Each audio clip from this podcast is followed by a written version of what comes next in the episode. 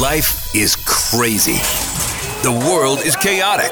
And when life gives you lemons, Pastors Live helps you learn to juggle. Pray first. Oh, I'm trying, yeah. Dave. I'm Dave, trying. uh, You yeah, yeah. interrupted me, Lord, Dave. go Okay, before pray, us in Christ's name. They're good. They're very funny. They're hilarious. They just be whoever they want to be. It's just really funny. You're listening to the top rated, number one absolute best podcast. Well, according to Pastor Dave and the other three listeners, this is Pastors Live with Pastor Ty, Pastor Dave, Pastor Shane, and that other guy.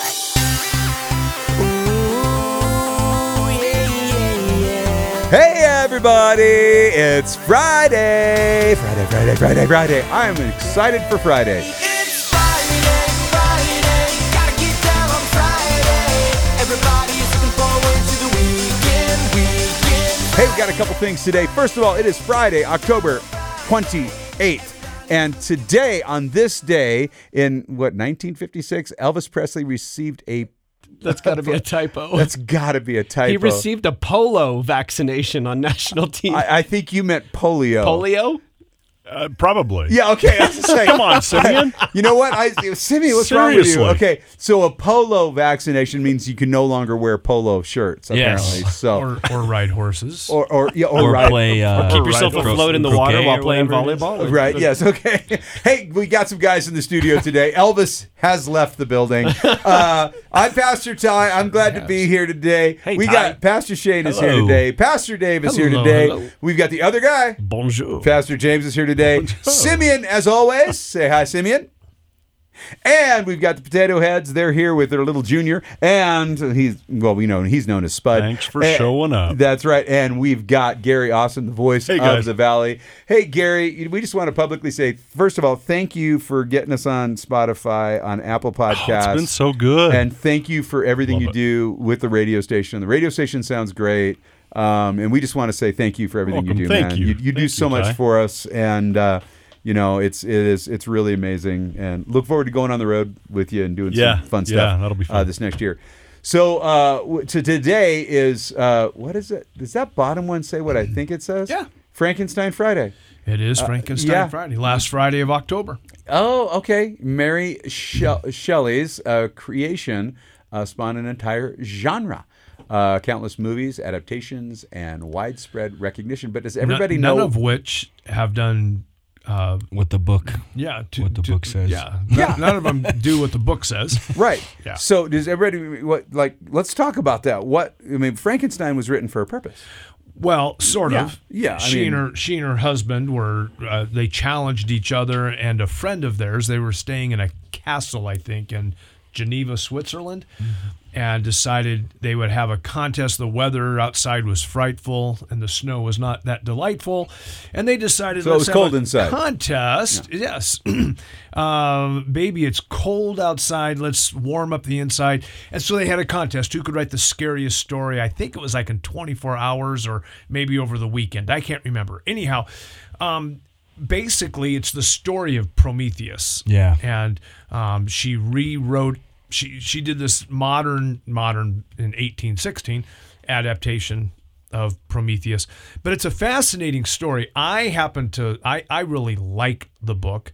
Um, albeit there's some issues with it, and of course alchemy and all this jazz, and uh, you know, uh, bringing life to dead parts and all this stuff, and even trying to bring the gospel into it is pretty difficult. But in mm-hmm. any case, and it's pretty gory. I mean, she, Yeah. Oh yeah. the, the monster does these un, unthinkable things. But the reason he does, and this is why I think the book is so important, the reason he does, the monster has been given life by Dr. Frankenstein, and he sees him as his father.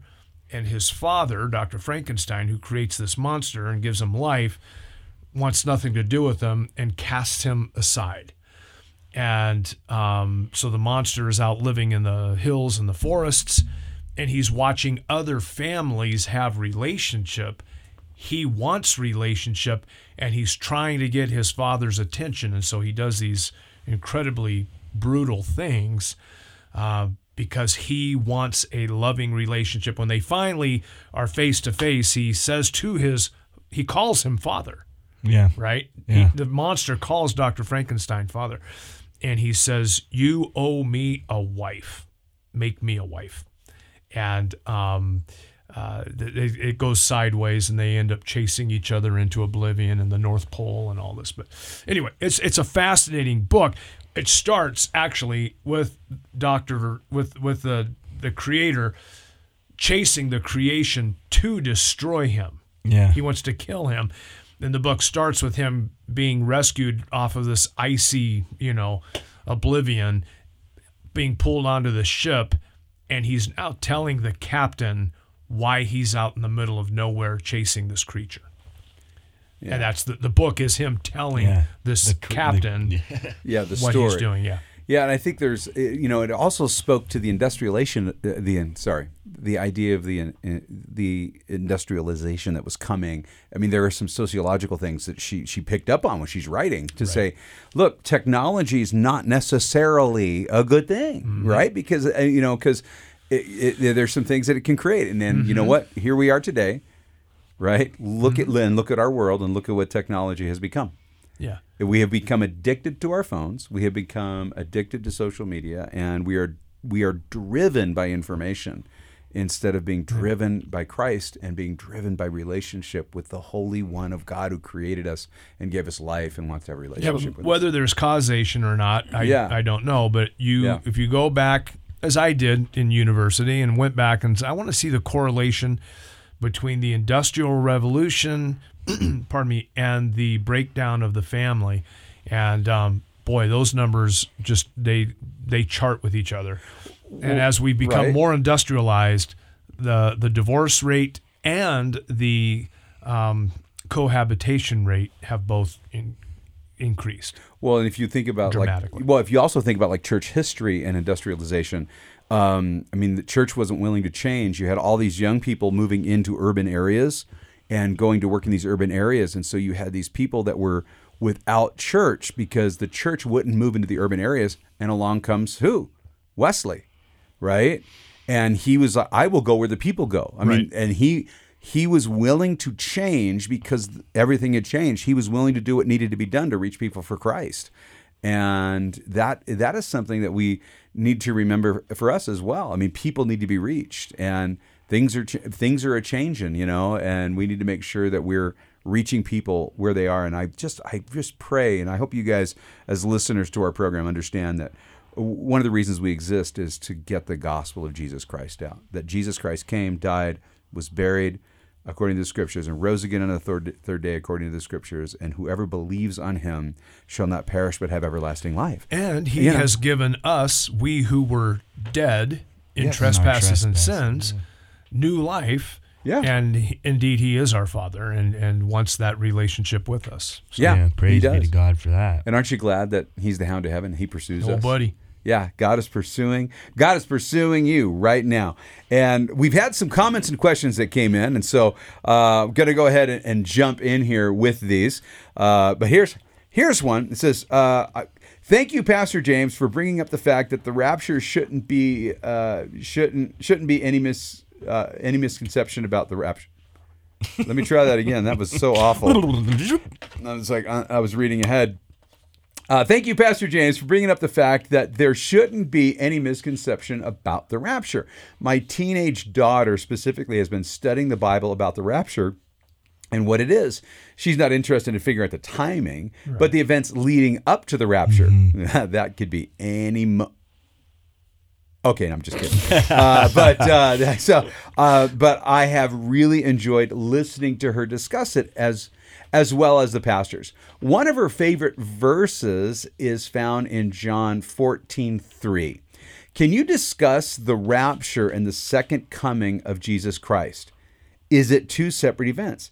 Some dispensational premillennialists, pre, pre I see. I read it flawlessly earlier, didn't Yep, I? yep. I was like, okay, Before the mics were on. yeah, so some dispensational premillennialists, including evangelicals, hold the return of Christ to be two distinct events, or Christ's second coming in two stages. Please share your thoughts. God bless you, pastors. Uh, Sandy, and that's from she's from Alpine, Wyoming. And so, Sandy, thanks for thanks for the question. So, first of all, the word rapture is not in the Bible. Uh, the word rapture describes an event that we see uh, laid out. Here's an example: First Thessalonians chapter four. Uh, there's two distinct steps in this event. Uh, the first one is for the Lord Himself will come down from heaven with a loud command, with the voice of the archangel, and with the trumpet call of God, and the dead in Christ will rise first. That's the first event. Second event, verse 17. After that, we who are still alive and are left will be caught up together with them in the clouds to meet the Lord in the air. And so we will be with the Lord forever. Therefore, encourage one another with these words. So, the idea of the, the second coming of Christ, the rapture of the church, the, the, the dead in Christ rising first, those are things that we're supposed to be encouraging each other with. oh, absolutely. Yeah, I'm encouraged. The Lord's coming. He's coming back. We're Uh, in the second advent right now. We're waiting for his return. Well, I think it's it's it's interesting too. If you think about it, when Jesus came, he so there there was the kingdom of the world. There's the kingdom of God. You know the the, the where God abo- abode is. Jesus comes, and we're in this really interesting overlap um, as Christians, right? We are citizens of heaven, but we are still here, and we're waiting for that return of our King to take us home. I'm excited for the rapture. I mean, I, you know, I, I, I remember growing up, you know, as a Christian, kind of in the '90s when it was like rapture mania. You know, T-shirts with smoking shoes, and you know, we're out of here, and we, you know, we tortured one of our guys that was on our team. I mean, you know, love that guy, but he was always talking about the rapture, always talking about the rapture, and so I I had my trumpet in my car, and so we we all brought some extra clothes, and you know he he went in to use the restroom, and we all changed clothes and threw our clothes down wherever we were working, and I blew the trumpet as loud as I could at the front door of the building, and we closed the door, and we sat outside and just waited, and. Um, he went at you know we and we hear him come out um, and all this he you can hear him start to panic.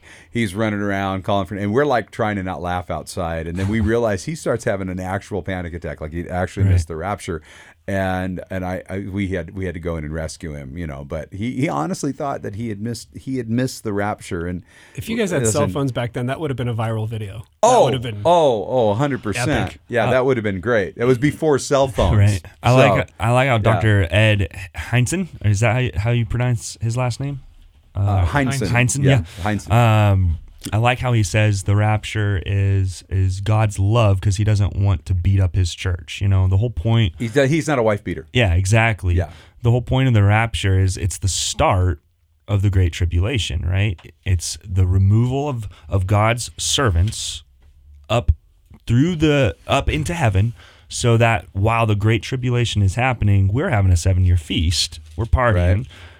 And when Jesus comes back and actually steps foot back on earth again, Mm-hmm. it's war. It's war against evil, right? It is good triumphing over evil. It's the culmination of all things. It's Yeah. the second advent, Exactly. the second coming. Exactly. Uh, this so is I think to answer the question, at least my my answer to the question would be, the rapture is the beginning, and then when Jesus comes and steps foot, when he actually comes back, is at the end of the tribulation. Well, and you know there are lots of lists out there you can find online. I mean, there's there's what there's what that happens at the rapture, and then there's what happens Right. at the second coming, and they are scripturally two different events. Right. right and we see that throughout the scripture now there's people who are going to go like you know like you know guys that are like oh no there is no rapture like, we're not going to you know we don't believe in the rapture or things like that uh, i'm going to be honest with you i'm i'm all in man i believe the lord could come back at any moment i believe in the imminency of jesus and because i believe in the imminency of jesus and his return that he could come at any moment i'm prepared i want to tell people about jesus today and if we don't have that, that like it could be today. This could be our last day here. You guys realize that, right? This could be our last day on planet Earth because the Lord could come back today and take us. And if the Lord came back today, what am I going to be doing with my day? Am I going to be about the business of the kingdom or am I going to be about something else? You know, and I want to be about the business of the kingdom. You know, I think that's really, really important. The uh, the idea that um, you know, the, the word rapture is not in the Bible. You know, you, you have to understand that the word that we find is harpazo. Um, you know, that's the that's the that's the Greek word. Uh, the Latin Vulgate has rapturo, which is in both of those words are a violent removal uh, uh, snatching away uh, away from harm. It kind of sounds a lot like um, Isaiah 26, where it says, "Come up here for a little while and hide yourselves until the indignation is past." There's this the idea that the Lord is going to and again, guys, you understand this goes back to Daniel's prophecy in Daniel chapter 9 about the 70th week of Daniel. But here's a question to throw out at you guys. Is it possible that you can have the rapture happen and then there could, could there be a space of time before the the tribulation begins? One hundred percent. Yeah. Yeah, because possible. because it because I, I know over the years it's been like the rapture happens and then this starts, and I, I thought, well, I'm not going to be here to know if it starts or not, but but there could be a space and time, but could there be could there be it's one of those days. Could there be prophetic events that happen before the rapture? I think so. Yeah. 100%. Ezekiel 37. Uh, well, but here's the question: Must there be any that are fulfilled before the rapture? No, right? So the rapture could happen at any moment. We might see things fulfilled in Scripture and in prophecy that could happen before the rapture, but nothing has to happen before the rapture. I mean, the rapture could happen today. It's the imminent return of Jesus, and you know, and I and I'll be honest with you, I am I am a pre-tribulational guy. I believe the Lord is going to take His church away because I like what you said. You know, He's not going to beat up His bride. Yeah. You know, He's going to take His bride out of the way. do we have the material to like you know if someone if if let's say a good majority of us are gone right and someone comes in what do i do and there's a file click play here here's what to do you know like do we have that stuff Well, I don't. I remember years ago. I don't know. Did Dave? Did you ever help Gary like make the videotape of Hey, if we're gone, you know? Because I know pastors were doing that for a while. They were making like the the Hey, if the church is empty, like they were making like instructional videos Yeah. for people. Yeah, Uh, we even did yeah. a thing in Bellflower. We had some uh, Jewish businessmen that we were very friendly with and, and on good terms with, and uh, we let them know um, if the day comes and there are, you know, several thousand or millions of us who have just disappeared, including the leadership of uh, Calvary Chapel Bellflower. The title deed to our property is in the safe and here's where the safe is businessmen we, we there were a couple of guys and there was a letter in there that was it was an affidavit that the properties and assets of Calvary Chapel Bellflower were being deeded over uh, to the state of Israel. And I, I don't know if that's still in place, but it was back in the 80s and 90s. I know that. So, hey, um, what That's was our sister's name that sent in the question? Uh, that her was daughter? Sandy. Sandy, Sandy, you're, you're specifically you talked about John 14, 3, and John 14, 1 through 4 is one of my absolute favorite passages. In verse 3, Jesus uh, says, by the way, note that John 14 comes right after John 13. I only point that out Yeah. because this is immediately following Jesus telling Peter, You'll deny me tonight three Right. times. Let not your heart, verse 1 of chapter 14, let not your heart be troubled, and so forth. In verse 3, still speaking to Peter, he says, If I go and prepare a place for you, I will come again and receive you unto myself, that where I am, there you may be also. The word therefore, receive is paralambano. And the reason I'm pointing that out, you said you're enjoying your daughter's deep studies.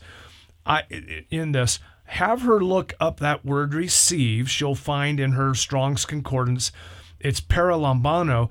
And that should take her to Matthew chapter 24, verses 39 through 42, where Jesus uh, speaking of his coming, says, uh, Two shall be in the field, and the one shall be taken, Taken. paralambano, Lambano. And the other left. So I, that should give your daughter some uh, some fodder and some some food for thought. And uh, let her chew on that a little bit, mom, and, and work through that with her. I think that'll be fun. Yes, and I think that we were. and Shane and I were actually talking about this. I think earlier we were talking about um, that that passage in Matthew, because Luke's passage is interesting because it, it it's one of those interesting things because Luke when he writes, he clarifies their questions are about the destruction of the temple. Right.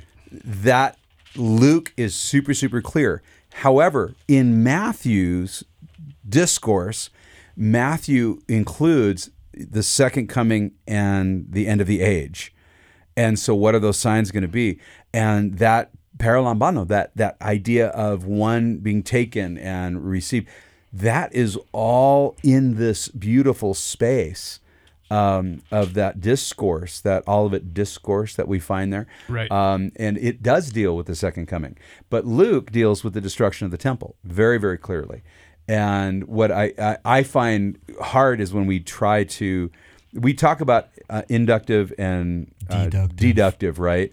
Uh, this idea of like eisegeting where we were trying to put into the text instead of let the text come out.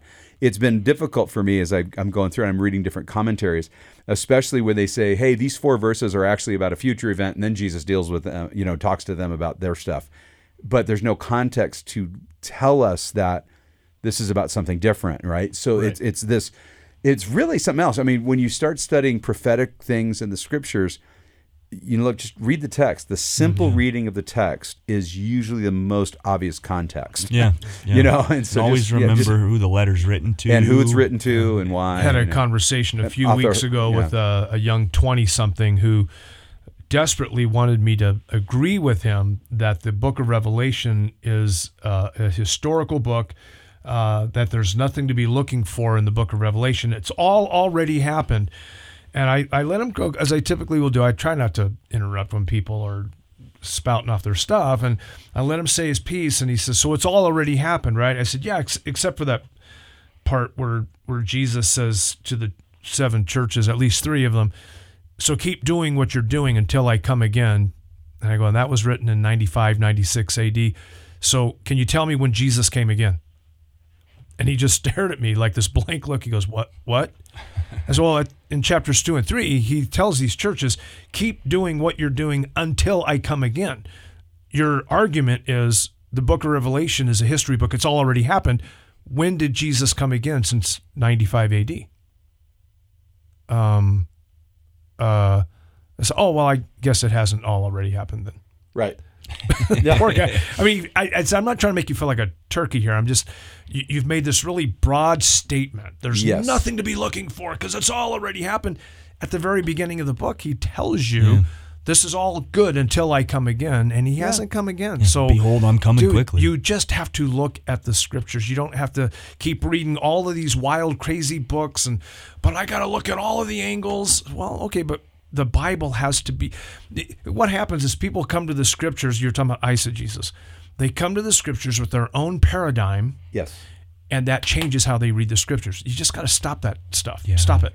Yeah. Let the scriptures change your paradigm. Don't let your don't let the paradigm refl- change how you read the scriptures. Right. Yeah. Amen. You know, and always remember something. Uh, hermeneutics. You know, talk about. Uh, uh, Never you heard of them. in hermeneutics, yeah. Uh, authorial intent. The the author has an intention. Right. Like Luke has a purpose. He even tells you the purpose of the Gospel of Luke and the purpose of the Book of Acts. He tells you up front Right. what it is. And so for him to not give information that um, Matthew gives, it makes sense because he has he has a purpose, and so that's all important. And we're out of time. And guys, thank you so much for the question. But remember, uh, hey, be rapture ready. Know know Jesus, know His Word, and be in relationship with Him. Listen, you're loved, your family. We definitely out of time for today. We'll talk to you on Monday. And by the way, Monday here at the church, the night. Light the Night, 5 to 7. Check it. Uh, so 5 to 8. Sorry. Come check it out. Bye.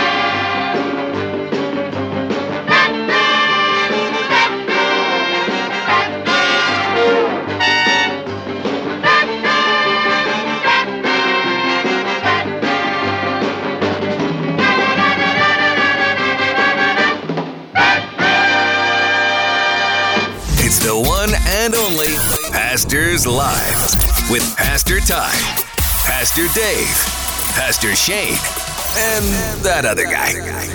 His music, his word, The Rev.